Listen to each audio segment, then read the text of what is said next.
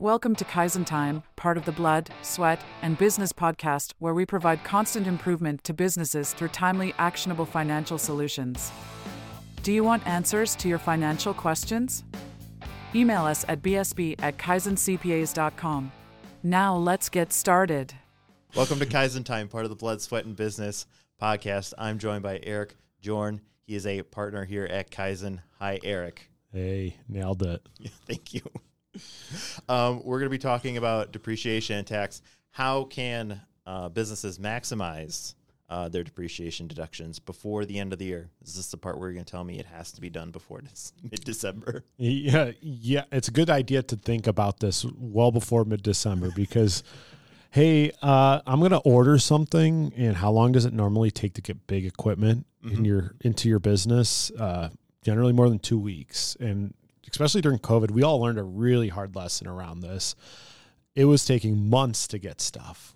Year-end planning became very difficult. Where I never thought about that. Yeah, we used to be able to wait till December one to to say, "Hey, let's buy some stuff," and then you just go out, or you could go to the dealership and buy a car tomorrow. Well, there was no cars on the lots or no work trucks on the on the lots, and all of a sudden, uh, everybody struggled with what can I buy and how can I get it in service. So with, with that said, because some of them it has to be in service and actively doing its job Yep. before the end of the year or within the first was it three months of Uh, it? well, so days? so to depreciate an asset, it has to be in service by the end of the year, meaning it has to be ready to go. it has to be producing. Yes. It has to be doing something. Yep. So that is the key is if it's not if it's not in service then it's next year thing. So if you don't give yourself enough time before the end of the year, you might lose a deduction for something that That could have been really helpful. exactly. Um yeah, so that's I mean obviously buying new equipment is one of the It's the tax big one, right? mitigation Most people go for that. Very Yep. simple, right? And so when I'm you're planning with a client and saying, "Hey, this is where we're at right now." I say, "Okay, what can we buy?" And then I I have to preference that with let's make good business decisions and worry about the tax later. What What do you buy? What do you need? Exa- what would actually help you? Exactly. Don't just buy stuff Don't- because you don't want to pay taxes. That's never a great business is strategy. Not, that is not a good business strategy. Yeah, I don't know anybody who is successful long term in in making all their decisions around and not paying taxes. It sounds like a strategy. It just doesn't sound like a good one. Hey, nothing's cooler than looking into your your pole barn filled with equipment and vehicles that you can't use because you just didn't want to pay taxes. So really, the kind of thought process is. I wanted this. We've been planning on buying this. Now this is the good time to do it. Like it's already been in your cart. Yeah, You just now is probably the time where you're like, I can make a smart choice and actually hit the buy. exactly. That's that's when it makes the most sense to start buying assets at the end of the year, so we can get that right off. Now, there's some things that you should also think about that go along with it. So, say I got to buy a hundred thousand dollar piece of equipment, and I don't have a hundred thousand dollars of cash. Yeah. So I go to the bank and I get a ten year loan for that piece of equipment. Well, if I take all hundred thousand dollars this year, I'm going to be making loan payments for the next ten years, and I don't get deductions for loan payments. I get deduction for the asset that I bought and placed into service. So it would. It sounds like a great idea this year, Yep. but then the rest of these nine years, all of a sudden, it's not so great. No, I can. It, it can cause a little bit of a pinch because that means you're essentially taking money that you have to pay tax on and using it to pay a debt service. So, say your debt service payment is so you got to pay ten thousand dollars a year uh, on that loan. Well, that's actually probably going to cost you about thirteen thousand dollars a year because you got to pay tax on that money first because you already used up all the deductions for it to make that loan payment. So, where are you going to get your extra three thousand dollars to pay the tax on that? Well, you got to start pulling or pulling back and finding that three thousand dollars To elsewhere. find it, that's the, the store. store. Where did it go? I know where it went. you already got it. So, and and again, this is a this is a subject that, that we've discussed verbatim now, right? It's being able to be flexible. Yeah. Being able to be like, okay, we we have a projection now, and you're able to do that with your clients to say like, okay, we have this line. Yep. You know, we know where we're going because we didn't take that huge deduction. I mean, don't get me wrong. If you need it, you need it. Fine. Yeah, Yeah.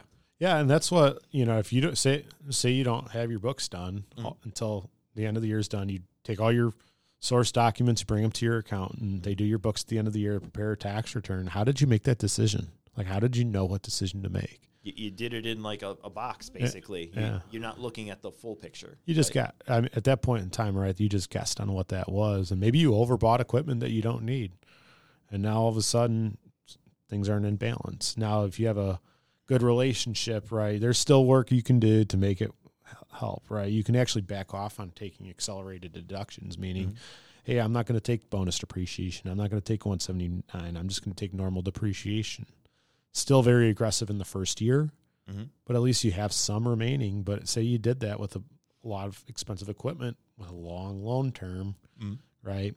You might put yourself in a bad tax position later on for a good tax position today. And what's the what, what's the old term? Uh, jumping over dollars to save pennies can sometimes come into play there. It's this almost sounds like um, the way the Bears do drafting. Yes, exactly. Oh, let's not talk about the Bears. we don't need to talk about that. That's sad. but but it but it is a similar thing. You may be thinking about this the short term. It's eh, this is really great. This may help us, but down the road, this is really not the great greatest solution. And again, if you when you take a look at it from this, you know, I like to say two thousand feet up, Yeah. right? You're like, oh well, yeah, I got that money now, but I could have gotten so much more in the end. Well, think about it like this, right? So, say this year I top out at the 24% tax bracket, Mhm. and then I go buy a bunch of stuff, and I get write offs down to 12%. percent Mhm. That's great right now. But then what, what about next year? What if you're at 37%? Could have really used that. Hey, 13% extra, right, on that $100,000 piece of machinery. If I can save an extra $13,000 on it by waiting another two weeks to buy it or not putting it in service until the next year, might be a good decision. That's why, you know, at the end of the year, not we don't just look at, hey, what's going on in 2023? Mhm. What does 2024 look like? Is if it's going to be a better year, does it make sense to push off deductions and Mhm. accelerate income? Versus the inverse where hey normally if, if i have a really good 23 and 24 you're like eh, some stuff's going to fall off or Well, and and we've talked about this before, where it's like, okay, we're we're moving into an election year. yep historically things slow down. Yep. So being able to say that and being able to predict So when you're doing these taxes at the end of 2023, being like, this is what we can already expect because it's Yep. it happens all the time, right? No Well- one's immune to this.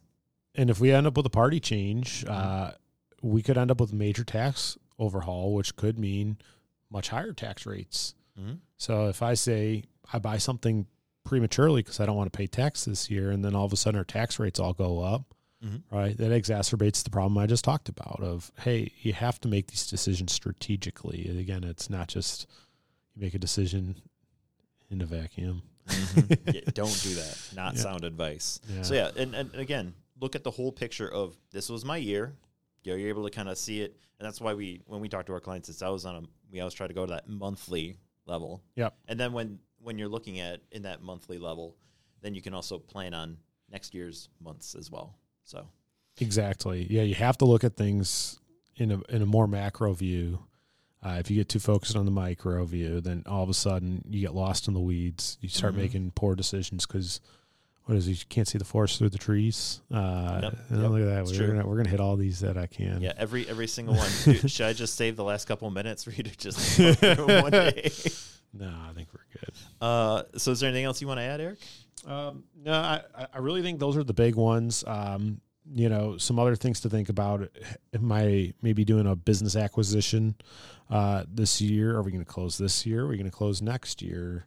Because those are even bigger dollar values, right? Exactly, and that could be a part of your whole entire depreciation and tax strategy. Is hey, I'm going to do an acquisition, and within that acquisition, I am buying depreciable assets. And uh, actually, one of the negotiations within the uh, selling of that business is how do we split up the purchase price allocation, meaning how much are tangible assets that I can write off 100% today, and how much of it is uh, goodwill. I've heard the word blue sky. What is the intrinsic value of the organization? Uh, that's called goodwill. and that's amortized over 15 years. So you don't get much for that, but you get a lot for those assets. So that's something to think about too. Is if a lot of a lot of acquisitions end up happening in the last month or two of the year, um, largely for the reason for tax purposes. say it, that would that would make a lot of sense. Yeah. So something to think about if you are looking at buying a business is timing of those deductions as well, and you have to finalize the acquisition to actually take the deduction. And that all has to be done by. Twelve thirty one. Oh, oh, well, we want to have that plan. Are not planning it at the end of December. Well, if you're doing an acquisition and if we're planning it from 12, if, if the plan starts on twelve fifteen, if you can close by twelve thirty one, like you get a gold medal award Eric will because uh, walk over and provide you a gold medal. that is going to be a paper napkin tr- contract asset purchase agreement, and somebody you're going to be sitting at a bar writing down a paper napkin and signing it there And then over a paying beer. with cash. and no lawyer was present. exactly. All right. Well, perfect. Thank you very much, Eric. Of course. You have been listening to Kaizen Time, part of the Blood, Sweat, and Business podcast. If you like what you hear, subscribe and leave a five star review. This podcast has been brought to you by Kaizen CPAs Plus Advisors, providing advisory and accounting services to help you grow your business. Learn more at kaizencpas.com or email us at bsb at kaizencpas.com.